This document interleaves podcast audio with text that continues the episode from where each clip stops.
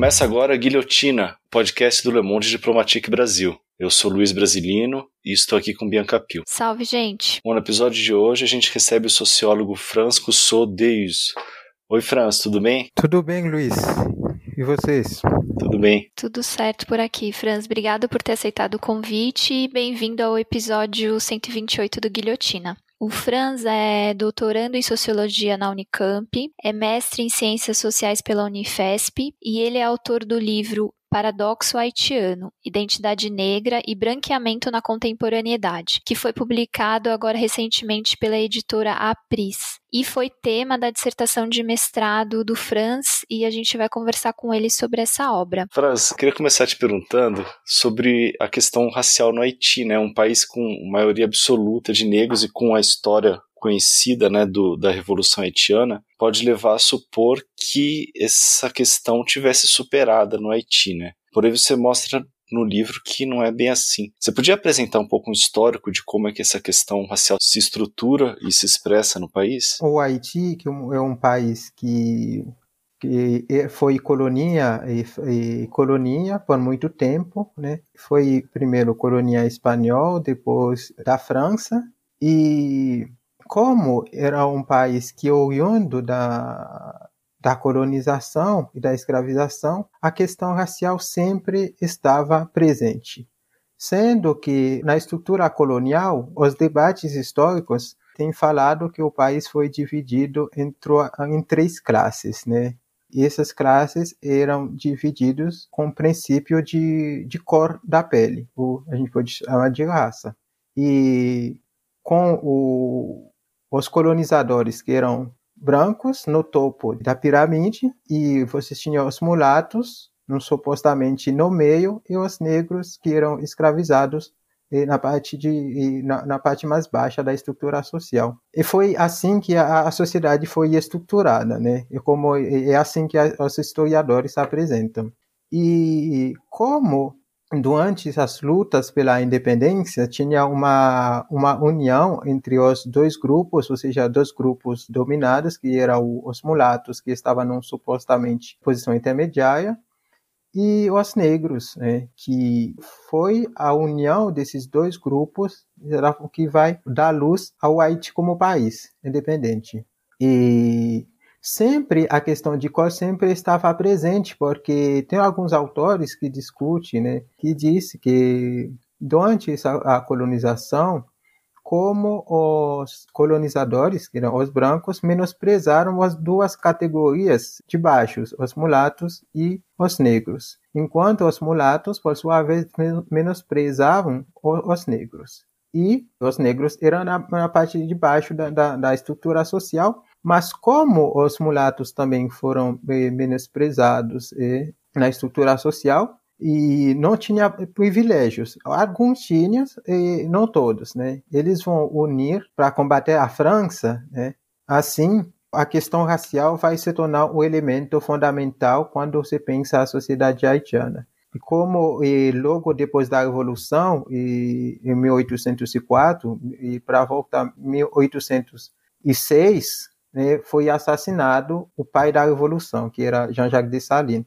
Então, tem uma ideia que faz acreditar que o, o Dessalines foi assassinado por causa por a questão racial, né? Dizendo que ele, como ele era um, um negro, né? E depois da revolução, ele se colocava como alguém que estava reivindicando a melhor condição para a massa, que seriam os negros, né? E isso vai dizer que foi por isso que ele foi morto. Mas, a verdade, as relações sociais sempre e raciais sempre são mais complexas no Haiti do que isso, né? Porque a própria união entre negro e mulatos para dar luz a esse país, a esse país independente, explicita isso. Mas, mesmo assim, a sociedade haitiana vai se estruturar em cima desse dualismo. Como os brancos desapareceram com a Revolução, e os dois grupos que vão compor esse país seriam os mulatos e os negros. Ao mesmo tempo,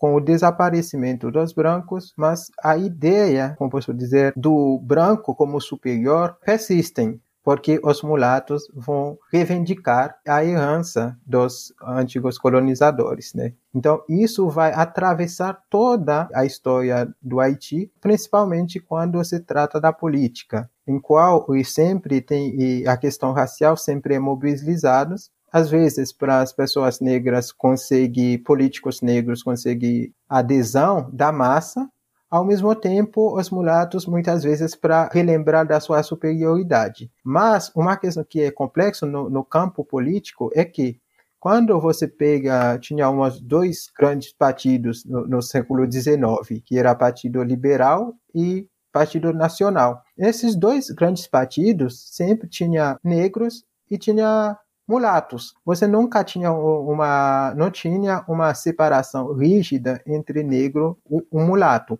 sempre está entrelaçando, mas tem uma ideia simplista que sempre reaparece até hoje e continua aparecendo né? quando nas disputas políticas, colocando um dualismo que seria o negro versus mulato, o mulatos versus negros. Mas só que a, a própria configuração da sociedade mostra como esses dois grupos são imbricados, né, até hoje. E isso é no campo político, mas se a gente olha na massa popular, ou seja, no, na sociedade como um todo, isso, a questão racial, continua sendo presente, né? Nos próprios ditados populares, né? O próprio hoje com essas questões que a gente que eu trato no livro, que é a questão de branqueamento de, de pele, quando eu analiso, por exemplo, as falas de pessoas que fazem essa prática, né? Que realça, né? Essa a ideia da, da, da, brancura como ideal da beleza, né? Isso demonstra como isso continua sendo presente, embora num país e a maioria da, da, da população é negra, que tinha todo esse debate no início para a positivação da negritude, né?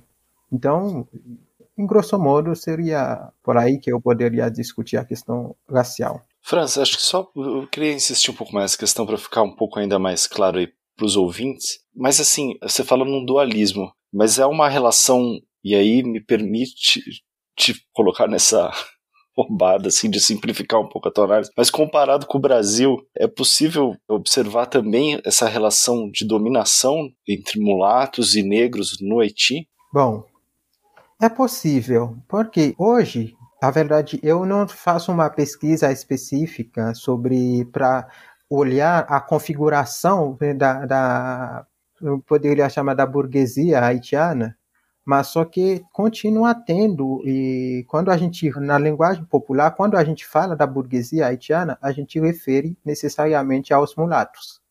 Ou seja, é referido a, a, aos mulatos, que seriam os grupos que controlam aí, como posso dizer, a maior parte da riqueza do país. No ponto de vista econômico, né, isso é bem difundido na, na arena social. Ou seja, na questão de, de poder aquisitivo, poder econômico, os mulatos sim predominam. Isso não quer dizer que não tem pessoas negras que compõem essa burguesia, também isso não quer dizer que não tem mulatos pobres.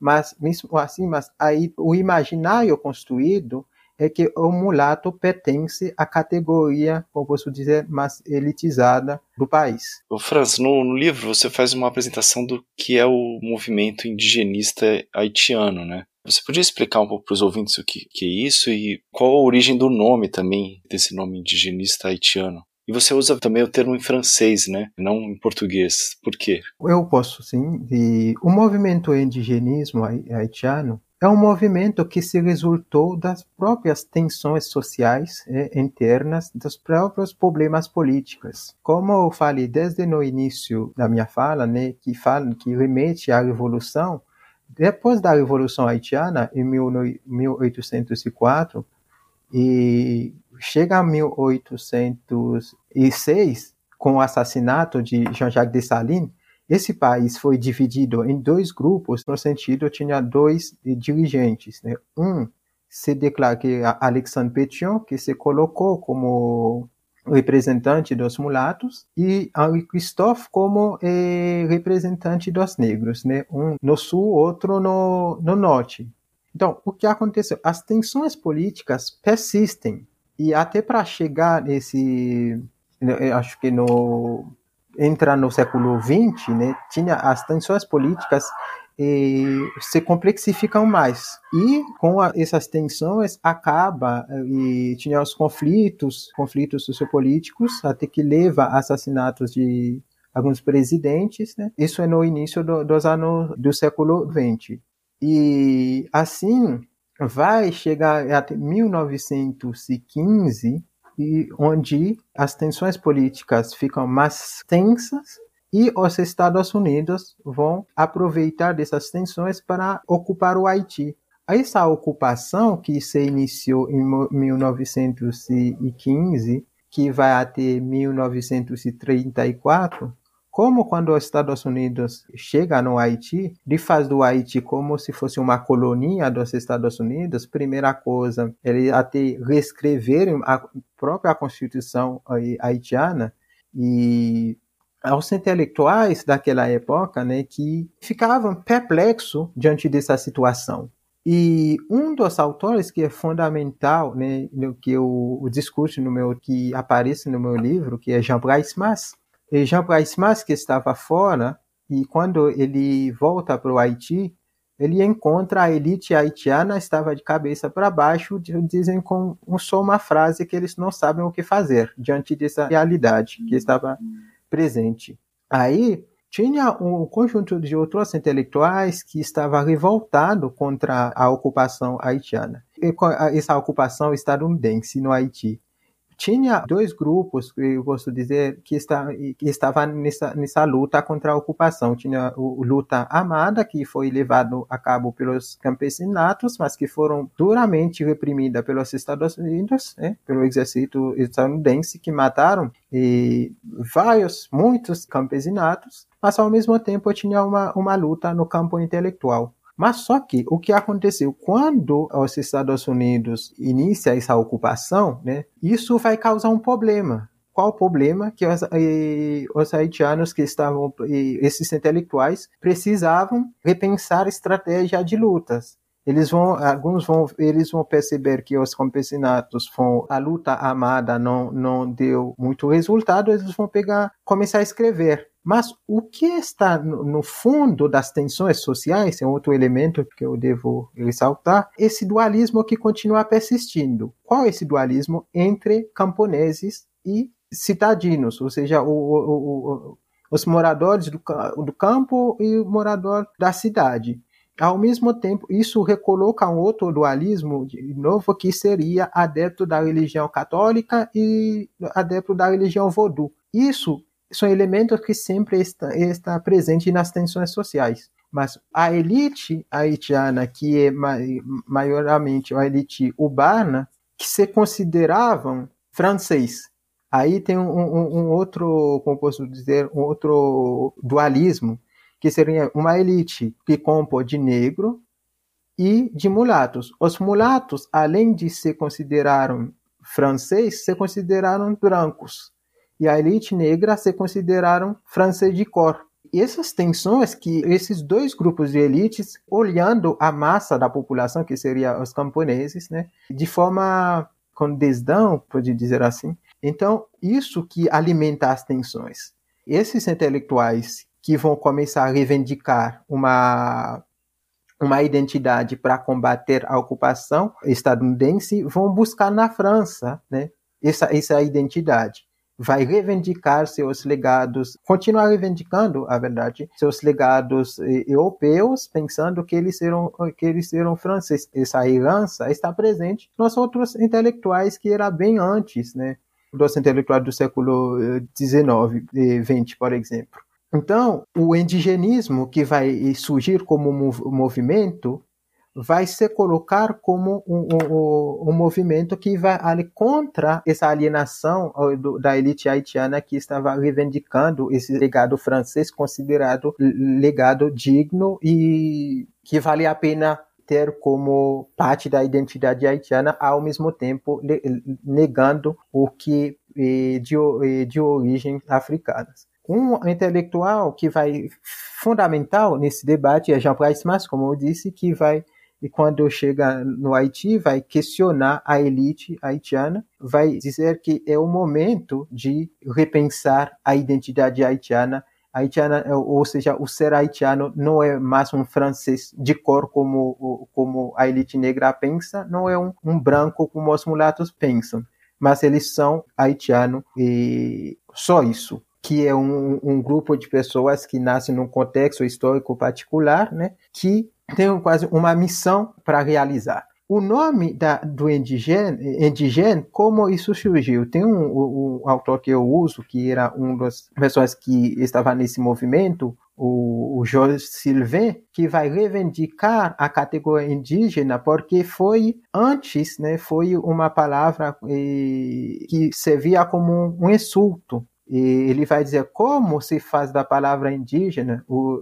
indigene, um insulto, eles vão reivindicar isso como o nome para atribuir a uma revista né, que eles criaram para lutar contra a ocupação haitiana. Essa revista tinha esse, esse objetivo, publicar obras de intelectuais que fazem parte desse movimento, ao mesmo tempo fazer uma crítica interna às relações sociais e como a elite haitiana que foram diante da sua alienação, como o Jean mais vai chamar de bovarismo coletivo, bovarismo coletivo, né, que seria essa forma dos haitianos se enxergam de forma diferente do que eles são, ou seja, enxergaram como francês não como haitiano que tem uma uh, raiz africanos, né? A palavra indígena vai surgir assim e o movimento também que vai criar como se um, uma escola de pensamento, ou seja, o indigenismo nesse sentido é visto como uma, uma escola de pensamento que, que visa não só discutir as relações internas no Haiti, mas discutir a própria impacto da colonização e alienação que isso provoca não só nos haitianos, nos povos que oriundos da, da colonização. Esse movimento vai ter desdobramento muito grande que vai além do Haiti, por exemplo, e vai influenciar muitos movimentos, como mais conhecido, a negritude, né? a negritude que é formulado por Aimé Césaire, eh, Leopold Sédar Senghor, Leorangutan Damas, tudo isso, e no Haiti vai influenciar outra corrente, né, que seria o noirismo, que era um, um, uma influência indesejável, talvez.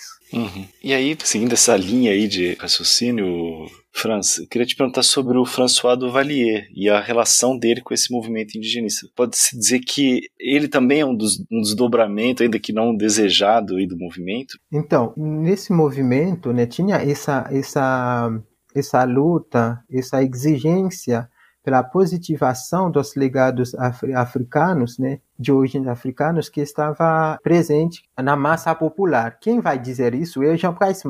Como a massa foi negligenciada, deixada de lado, né, por que a massa foi deixada de lado? Porque essa massa tinha coisas que são consideradas de, de origens africanas, principalmente a religião voodoo. Porque depois da Revolução, o vodo foi uma religião reprimida. Até tinha o, o chefe de estados que proibiram o vodo. Além disso, faz repressão contra, contra os sacerdotes de voodoo e até exterminaram alguns. E isso foi o Estado junto com a Igreja Católica que fizeram isso. O que o Jean Price mais vai fazer? O Jean Price mais vai tentar mostrar que o vodo não tem nada demais e que, as, que, que a elite haitiana deveria temer. Né? O Price mais vai investigar a religião do voodoo, vai investigar o folclore haitiano, né? Dialogando com a tradição e folclore africano de alguns países africanos, comparando com a emergência das religiões ocidentais para mostrar o voodoo é uma religião como qualquer religião. O Duvalier, o que Duvalier, o que vai aparecer?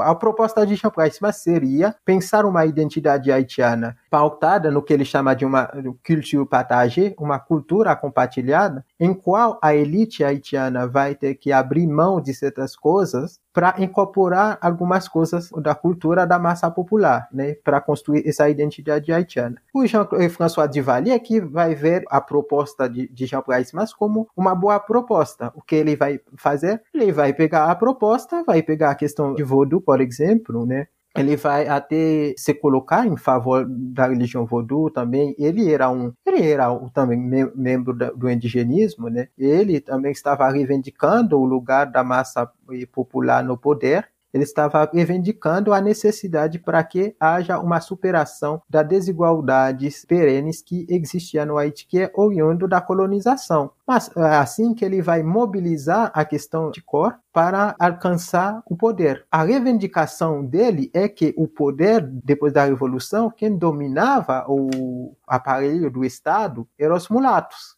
Aí que ele, ele o, o Duvalier vai exigir né, que os negros tomem o poder para construir uma classe que ele chama uma nova elite negra, né? Assim, o Duvalier vai reivindicar essa identidade negra, mobilizando principalmente, exclusivamente a questão de cor, a questão da cor da pele, para conseguir a adesão da massa. E ele consegue fazer isso, contrariamente ao Jean Price, que tentou que ser candidato para ser presidente e ele não conseguiu, o Duvalier aí mobilizando a questão racial, conseguiu chegar ao poder. Mas quando chega ao poder, as coisas que ele estava eh, falando que ele ia levar a cabo, a questão de, de possibilitar eh, acabar com a miséria da massa, esse tipo de coisas, né? Quando ele chega no poder, ele quase não faz nada disso, né? Ele vai criar uma estrutura, né? em qual que ele vai fazer com que as pessoas em torno dele e conseguir certas vantagens mas ao mesmo tempo ele ele reprimia né, todos que eram críticos a ele, mulatos e negros. Ao mesmo tempo ele tinha mulatos com ele. Uma coisa interessante, o que vai mobilizar essa ideologia que chama noirismo, negrismo, poderia mostrar, traduzir assim, quando ele vai mobilizar essa ideologia, ele tinha mulatos a, a, seu lado, o que poderia parecer como paradoxal, mas o negrismo tinha mulatos como negrismo também. Um mulato pode ser negrismo. Então, o Duvalier chegando ao poder, ele vai continuando esse discurso. Ele foi eleito democraticamente, ao longo do tempo se torna um um ditador, em vez de contribuir para acabar com a miséria do povo que ele estava criticando, ele acaba reproduzindo a, a, a mesma estrutura, apenas são os aliados dele que conseguem certas vantagens. E uma coisa importante de sublinhar também, a questão de voodoo, que era o elemento fundamental, ele vai reivindicar o voodoo. Ele vai dizer que ele mesmo foi empoderado pelo voodoo, ele se coloca até como um tipo, tem uma uma entidade de, de, de que chama Baon Samdi, ele vai se colocar como esse, essa figura, né? Essa figura para amedrontar a população, em vez de contribuir para que essa religião acabe ganhando mais respeito. O que aconteceu nisso? Alguns sacerdotes de voodoo acaba tendo legitimidade, fazendo os seus cultos abertamente, sem precisar ter medo do Estado e da religião católica. Ao mesmo tempo, ele não faz com que essa religião incorpora a Constituição haitiana como religião, como a, a religião católica, por exemplo. E o voodoo vai se tornar uma religião quando um ex-padre, Jean-Bertrand Aristide, vai ser eleito como presidente, acho que no início dos anos 2000. Então, essa contradição que aparece nessas reivindicações identitárias de Valier. Ao mesmo tempo, mobilizar a questão de para alcançar o poder, mas sem ter nenhum compromisso com a realidade do, da população que ele representava. Né? E Franz, na sua dissertação de mestrado, você analisa o fenômeno da despigmentação, né, o, o branqueamento da pele. Você pode contar para a gente um pouco como essa prática surgiu, como que ela é feita, né, é, por meio de uso de cremes cosméticos e principalmente como é que isso interfere na identidade haitiana? Certo, Bianca. Eu decidi de estudar esse tema era, na verdade era 2015. Mas quando eu estava pensando, eu estava pensando de estudar a configuração de classe e de raça no Haiti pós-ditatorial, ou seja, após o regime de valierista.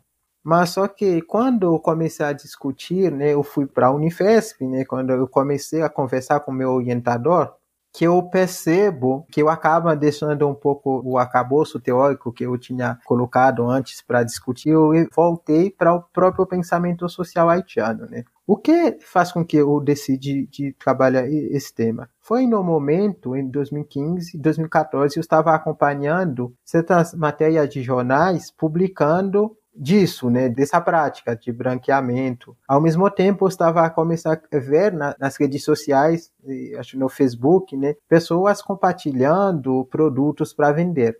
e algumas propagandas publicitárias pelos produtos, me faz com que eu comece a olhar para esse fenômeno. Eu disse, se não se isso não seria importante estudar isso. Mas ao mesmo tempo, como eu estava aqui no Brasil, estava no, no campo, acho que eu estava na graduação, no qual esses debates sobre a questão racial, já tinha, tinha lido algumas obras aqui, me faz com que eu comece a pensar e trazer certos elementos para discutir a questão racial, mas olhando a, a sociedade haitiana como uma sociedade né, que tem uma luta histórica de positivação da negritude e também que tem um rico pensamento que debruça né, pela positivação e como posso dizer da negritude também para repensar a própria humanidade enquanto humanidade em geral, ou seja, repensar a humanidade ocidental, que era essa humanidade reducionista que só abrangia as pessoas brancas, que deixa de lado as pessoas não brancas. Como a Haiti tem essa grande tradição de pensamento, eu decidi, de certa forma, através desse essa prática, olhar para as relações sociais haitianas para ver como essa questão se dá. Então, é nesse sentido que eu acaba olhando essa prática, né? E, bom, o que é uma prática? O que seria o branqueamento e despigmentação voluntária de cor de pele? É uma prática estética, uma pessoa, dita por sua livre vontade, decide de usar produtos, cremes, sabonetes, até outras técnicas artesanais consideradas perigosas pelos médicos, né, para deixar a pele mais clara. Então, como certos trabalhos que eu li que no, campo da medicina, que sempre ressalta essa como é uma prática muito perigosa no sentido de provocar doença, como tipo câncer, problema de visão e outros muitos problemas. Então, como esses debates, como ao mesmo tempo olho para a sociedade haitiana, essa prática estava crescendo muito, eu decido buscar, através durante a minha graduação, buscar entender o que leva uma pessoa a fazer essa prática, embora saiba que isso vai provocar danos da saúde, né? Foi nesse sentido que eu decidi me debruçar sobre isso, né? Só uma, uma curiosidade, Fran, isso é uma prática que você observa aqui no Brasil também? Não, não tem paralelo aqui no Brasil, tem? Isso é uma questão interessante. Hum. Eu que eu não sei muito responder, mas uma coisa que eu posso dizer tem certos produtos, por exemplo, que é usado no Haiti, um produto como Cow White, que é concebido como um dos produtos que que clareia a pele, né? Mas quando eu busco comprar, por exemplo, nas lojas digitais aqui, eu encontro ao mesmo tempo, por exemplo, no, no Mercado Livre, eu percebo, como posso dizer, os elogios que as pessoas fazem a esses produtos, como esses produtos clareiam a pele. Mas só que eu não, eu não faço uma pesquisa sobre, o, no caso do Brasil, não sei dizer como é a proporção de uso, mas se olha esses, esses, esses mercados digitais, quando as pessoas estão elogiando esses produtos como produtos que clareiam a cor de pele, me parece que, que existe. Por exemplo, no Brasil, se vai na, em São Paulo, Galeria do Rock, é lugar por excelência onde as pessoas vendem esses produtos. Mas, mas quem vende mais esses produtos me parece assim, tem muitos, e, como posso dizer, imigrantes vendem esses produtos também, né? Quer dizer que no Brasil isso existe. Não pode negar que isso não, não existe, porque esses produtos que, por exemplo, que é proibido em certos países, eu encontro por aqui também. Mas o que eu, a impressão que eu tenho com o crescimento da, da migração haitiana, do, de certos países africanos no Brasil, eu percebo mais esses produtos. Parece que tem mais demandas por esse tipo de produtos. No Chile, por exemplo, foi proibido a entrada desses produtos no território chileno porque estava crescendo muito. Eu acho bem provável que exista aqui também. Uhum. Entendi. E Franz, como é que você acha que essa prática, né, de branqueamento da pele, entre aspas, branqueamento voluntário, né, você acha que interfere na identidade haitiana, né, pensando nesse histórico que você relatou na, nas primeiras perguntas, né, de um movimento justamente contra a colonização e que valorizava, né, a cultura haitiana, enfim, a, a própria negritude. Como é que você acha que isso interfere atualmente no, no país? Então, mas pensando em tema, a questão de identidade, para mim, essa prática complexifica, complexifica, mais o debate sobre a identidade. Não sei se interfere na identidade em geral, mas complexifica. Ok, eu, eu tenho feito um debate também sobre a questão da identidade do, do, nesse livro, né, que discute a identidade como uma construção, né? Como o próprio Jean Bryce Mas, que é um dos autores que eu uso muito, discute uma questão de identidade que seria uma construção sociopolítica e que deve ser mobilizado para resolver tensões sociais, conflitos, né? que não se restringe à valorização seja, da negritude, ou seja, que não se restringe apenas a isso, né?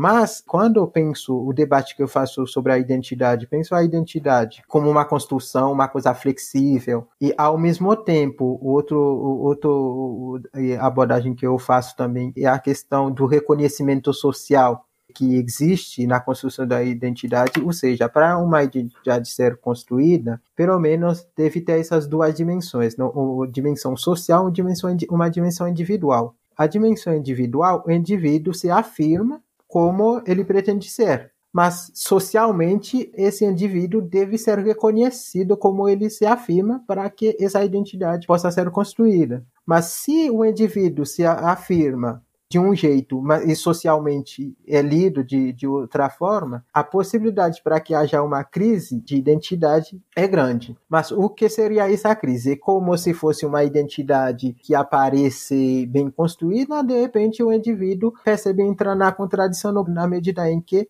ele percebe, ele se afirma de uma forma, mas ao mesmo tempo socialmente não é reconhecido assim. Mas como isso pode interferir no debate sobre a identidade no Haiti? É que tem duas justificativas como as pessoas que criticam essa prática alegam.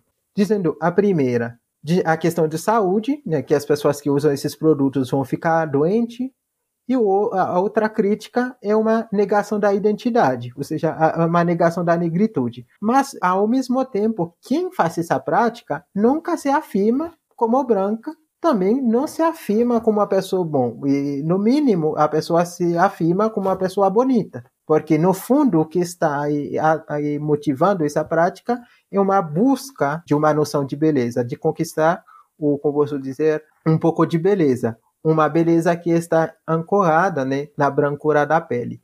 Ou seja, o debate que isso provoca para mim na questão identidade é pensar como as pessoas que criticam essa prática dizem que essas pessoas estão negando sua identidade, ao mesmo tempo quem faz essa prática não afirma uma nova identidade. Nesse sentido, isso provoca um debate, no meu entendimento, um debate sobre identidade e no, no, no sentido de, de, de, pensar o que seria identidade. Se a identidade é uma construção, qual o problema a pessoa se, como você identifica, como posso dizer, a uma categoria está buscando e alcançar isso. Ao mesmo tempo, isso traz um problema também.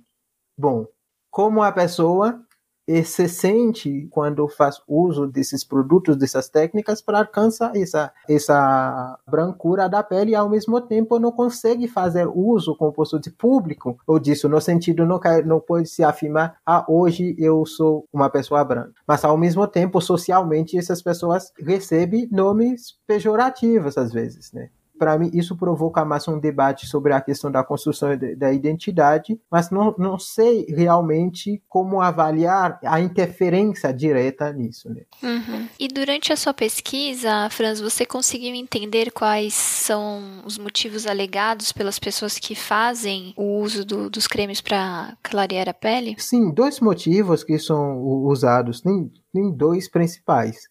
O primeiro, essa busca da beleza, mas ao mesmo, esse primeiro motivo é totalmente relacionado ao, ao segundo, que seria conquistar um parceiro, um parceiro de sexo masculino. E isso o que as pessoas alegam neles buscam ser, é, ser bonita porque eles vão dizer não ser negra não é não é valorizada como cor de beleza. E por isso que os homens eles vão dizer que os homens negros haitianos gostam mais de mulher de pele clara mas ao mesmo tempo o, o que traz para mim um grau de complexificação nisso é que tem homens também que fazem isso qual justificativa que os homens estão trazendo. Então, o, o dois justificativas que eles apresentam mais, essa questão de busca e se tornar bonita, ao mesmo tempo para conquistar um parceiro. E isso não só presente nos argumentos das pessoas que usam esse produto no Haiti. Por exemplo, eu trabalho e recentemente num artigo que discute essa, essa questão em qual que eu penso até próprias categorias de branqueamento, que eu chamo de desempretecimento, por exemplo. Eu trabalho isso analisando vídeos e propagandas no Senegal, por exemplo. As pessoas alegam as mesmas coisas. Os homens preferem de mulher de, de pele clara. Então, por isso, que as pessoas fazem essa prática. Ao mesmo tempo, no caso do Haiti, onde os homens começam a usar, mas o debate, como as pessoas não é um debate que eles gostam de fazer, não é fácil você vai perguntar para uma pessoa que faz essa prática, porque ele faz. E a pessoa pode ficar muito brava. Então, no caso do White, onde também tem um homem que, fa que fazem, o, o que eu, algumas hipóteses que eu posso colocar é a questão de próprio status, né? Que essa cor, ou seja, uma pele crana, confere a uma pessoa na estrutura social haitiana, né? Que é vista como uma pessoa localizada no grau mais alto na estrutura social. Se as mulheres argumentam que elas fazem isso em busca de um pouco de beleza ou conquistar um parceiro ou para se relacionar, os homens, ainda que eu não tenho os dados deles, né, porque certas vendedoras falando quando os homens vão comprar um produto, por exemplo, eles sempre disfarçaram que para tirar mancha, mas só que eles usam pelo mesmo objetivo que as mulheres, né? Só uma, como posso dizer, uma necessidade de ser visto como pertence a um grupo social que talvez visto como privilegiados que faz com que uma pessoa se submeta a essa prática. Uhum. Franz, e aí por trás desses motivos alegados, como é que você identifica o peso do passado escravista e da ideologia racista herdada da colonização entre os motivos né, que levariam esses haitianos a procurar a despigmentação voluntária da pele? Eu acredito que o real motivo seria isso. O, o, o, ou seja, o que leva as pessoas a fazendo isso mesmo, é, como posso dizer, é a própria racialização do mundo a gente não consegue entender qual seja o motivo que as pessoas vão alegar, que é a questão de beleza, que é a questão de conquistar um parceiro. Isso, você não consegue entender isso sem levar em conta a questão de escravização e colonização, ou seja, o sistema colonial escravista, como isso foi configurado né, desde o encontro, dizendo assim, dos europeus com os africanos, né? No sentido, se antes não tinha essa grande relação entre europeus e os africanos, né, e que provocava essa necessidade de racializar o mundo, com a colonização, a gente pode partir nesse ponto quando os europeus né, vão invadir as Américas, né, com o estabelecimento desse sistema escravista, eles vão sentir essa obrigação de justificar por si mesmo a necessidade de de escravizar certas pessoas, né? Se no início da, da, da escravidão nas Américas eles escravizavam os, os ameríndios, né? Vão ter um grande debate que vão dizer, vão discutir se os índios eram humanos ou não, mas se os índios foram, são humanos, eles são incompatíveis à escravidão. Você vai ter uma figura como Las Casas que vai, Bartolomé de Las Casas que vai defender os índios, os, os as ameríndios como seres humanos, ao mesmo tempo, esse Bartolomé de las Casas vai dizer que os africanos são mais compatíveis ao trabalho forçado, eles vão justificar isso por questão de da robustez do corpo do, do africano, também essa pequenez do seu cérebro, né? Então, o que eu estou tentando dizer, a racialização do mundo que inferioriza o negro, tudo que pertence ao, ao, negro, ao africano, acaba interferindo nas dimensões mais íntimas das relações sociais. São essas marcas de inferiorização que são transportadas no mundo, como posso dizer, pós-colonial, pós-escravista, que continuando racializando os lugares, localizando cada um dos indivíduos num lugar específico da estrutura social, que faz com que as pessoas negras, ao internalizar essa estrutura, que sente né, essa necessidade de compartilhar o lugar privilegiado ou seja, a estrutura da colonização, como o Franz Fanon colocou muito bem, coloca as pessoas negras num dilema em que elas se sentem numa necessidade de desaparecer o branquear, ou seja, como um mundo que se constrói em que essas pessoas negras, ou seja, os africanos, os africanos eh, participaram para a construção, depois da construção desse mundo e quando essas pessoas reivindicando a cidadania, ou seja, os antigos colonizadores, ou seja, não querem compartilhar o mundo com essas pessoas como cidadãos livres, exigindo a essas pessoas que devem branquear para fazer parte desse, desse mundo, senão desaparecem. Então, as pessoas eh, acabam se submetendo a um processo doloroso. Às vezes, pode perguntar, uma pessoa, por exemplo, que vai pegar um permanente, esse produto que alisar o cabelo, colocar tetraciclina, colocar água sanitária, para clarear a cor de pele. Mas a pessoa é uma, é uma coisa dolorosa. Mas a pessoa que está fazendo isso sabe que é uma coisa dolorosa. Mas só que me parece o peso do racismo que a pessoa sofre, né, é mais duro que próprias práticas violentas de, como posso dizer, de mutilação que ela está fazendo no, no, seu próprio corpo, né? Ou seja, meu argumento é que a, a, gente não consegue entender essa prática se a gente não olha para a racialização do mundo, é uma racialização que tem no fundo a inferiorização do negro, né? Que faz com que tudo que pertence ao negro é visto como uma coisa negativa que deve ser excluído, né? Que é visto como uma coisa subalternizada que é indesejável, né? É por isso que um, um dualismo que está explicitado muito bem nas produtos, nas propagandas, né? Essa mobilização do negro feio, sujo e do branco limpo, bonito. Então, as propagandas publicitárias sempre colocando e dar visibilidade para esse dualismo, né? Franz, a gente está chegando ao final, mas eu queria te pedir para explicar, se possível, aí, resumindo a, a obra, o que é que você nomeia como paradoxo haitiano, que é o que dá nome ao livro, né? O paradoxo haitiano é pensar como o Haiti um país onde a negritude, como disse M. Césaire, foi colocado ficar de pé pela primeira vez depois de ocorrer a colonização, onde um país onde o debate sobre a questão racial foi tão consistente, quando a gente tinha pensadores que contribuíram para repensar o próprio mundo, como nesse país a gente pôde presenciar essa prática, não só presenciar essa prática, vendo pessoas que usam os produtos, quem está vendendo os produtos, apresentando argumentos, ou seja, falas mais grotescas para conseguir cliente. Ao mesmo tempo, essas pessoas, quanto mais agressivo o nome do produto contra a pele, exemplo, preta, né, o produto parece mais bem sucedido. Ou seja, o que estrutura o paradoxo haitiano é pensar como um país como o Haiti, que é pioneiro na defesa da negritude, onde a gente está presenciando esse tipo de, de prática. Então, como resposta que eu tento trazer é revisitar todo o pensamento social haitiano em diálogo com o pensamento racialista e racista europeu para pensar o que pode levar uma pessoa a fazer isso. Embora eu não tenha discutido o, o próprio paradoxo no, no, livro, né, mas o livro em si é um paradoxo porque ele articula essas dimensões do, do pensamento social haitiano, dessa questão da positividade, da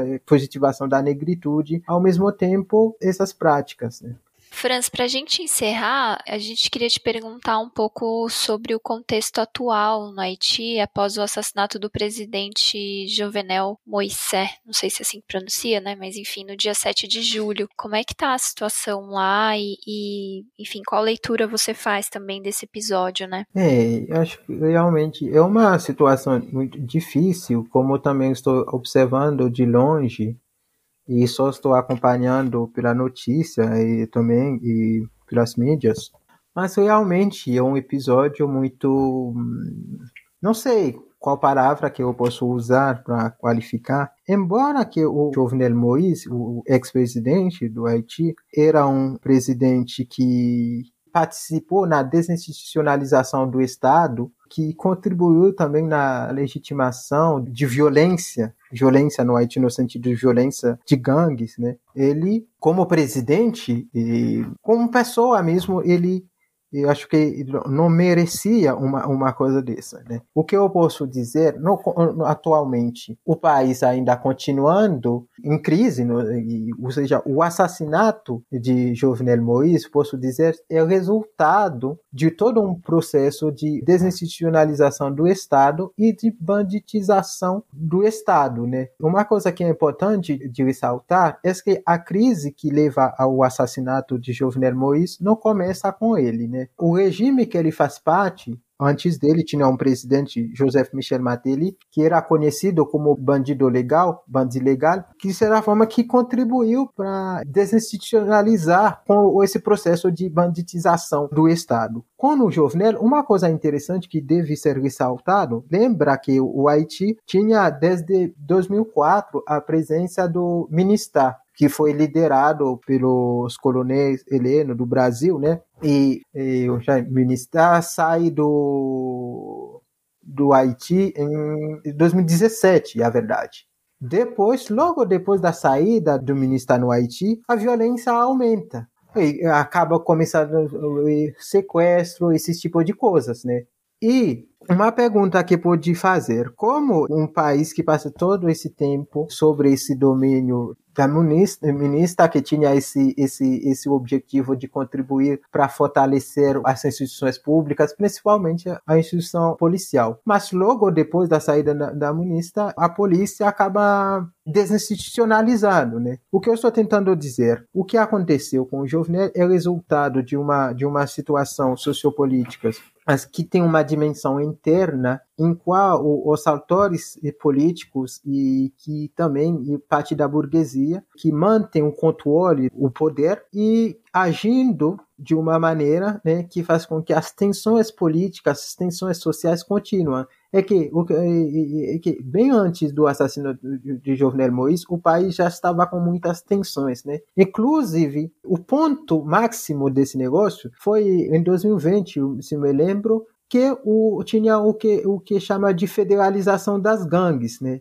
A representante da ONU no Haiti, junto com o governo do, do Jovenel Moïse, decide de federalizar as, um conjunto de gangues esses gangues mesmo, né, que vão perpetrar um monte de violência no Haiti, que contribui também para dar, como posso dizer, para dizer que era fácil matar o, o, presidente. Ou seja, o que aconteceu é que o, o, o Jovenel Moïse que foi assassinado é mostrar que, o, é que no Haiti qualquer um pode ser assassinado se o presidente, que era o mais protegido, foi assassinado, né? Vocês, bom, com certeza você já sabe, ouve, fala do, dos episódios que acontecem, do, desses, do, falando dos mercenários de colombianos que foram participados, né? Mas hoje o país continuando em crise, mas agora tem, vai ter um governo, um governo sem presidente, mas que com um ministro, né? Que, como tem, uma, tem um sindicato dos países ocidentais no Haiti que chama COGUP, esse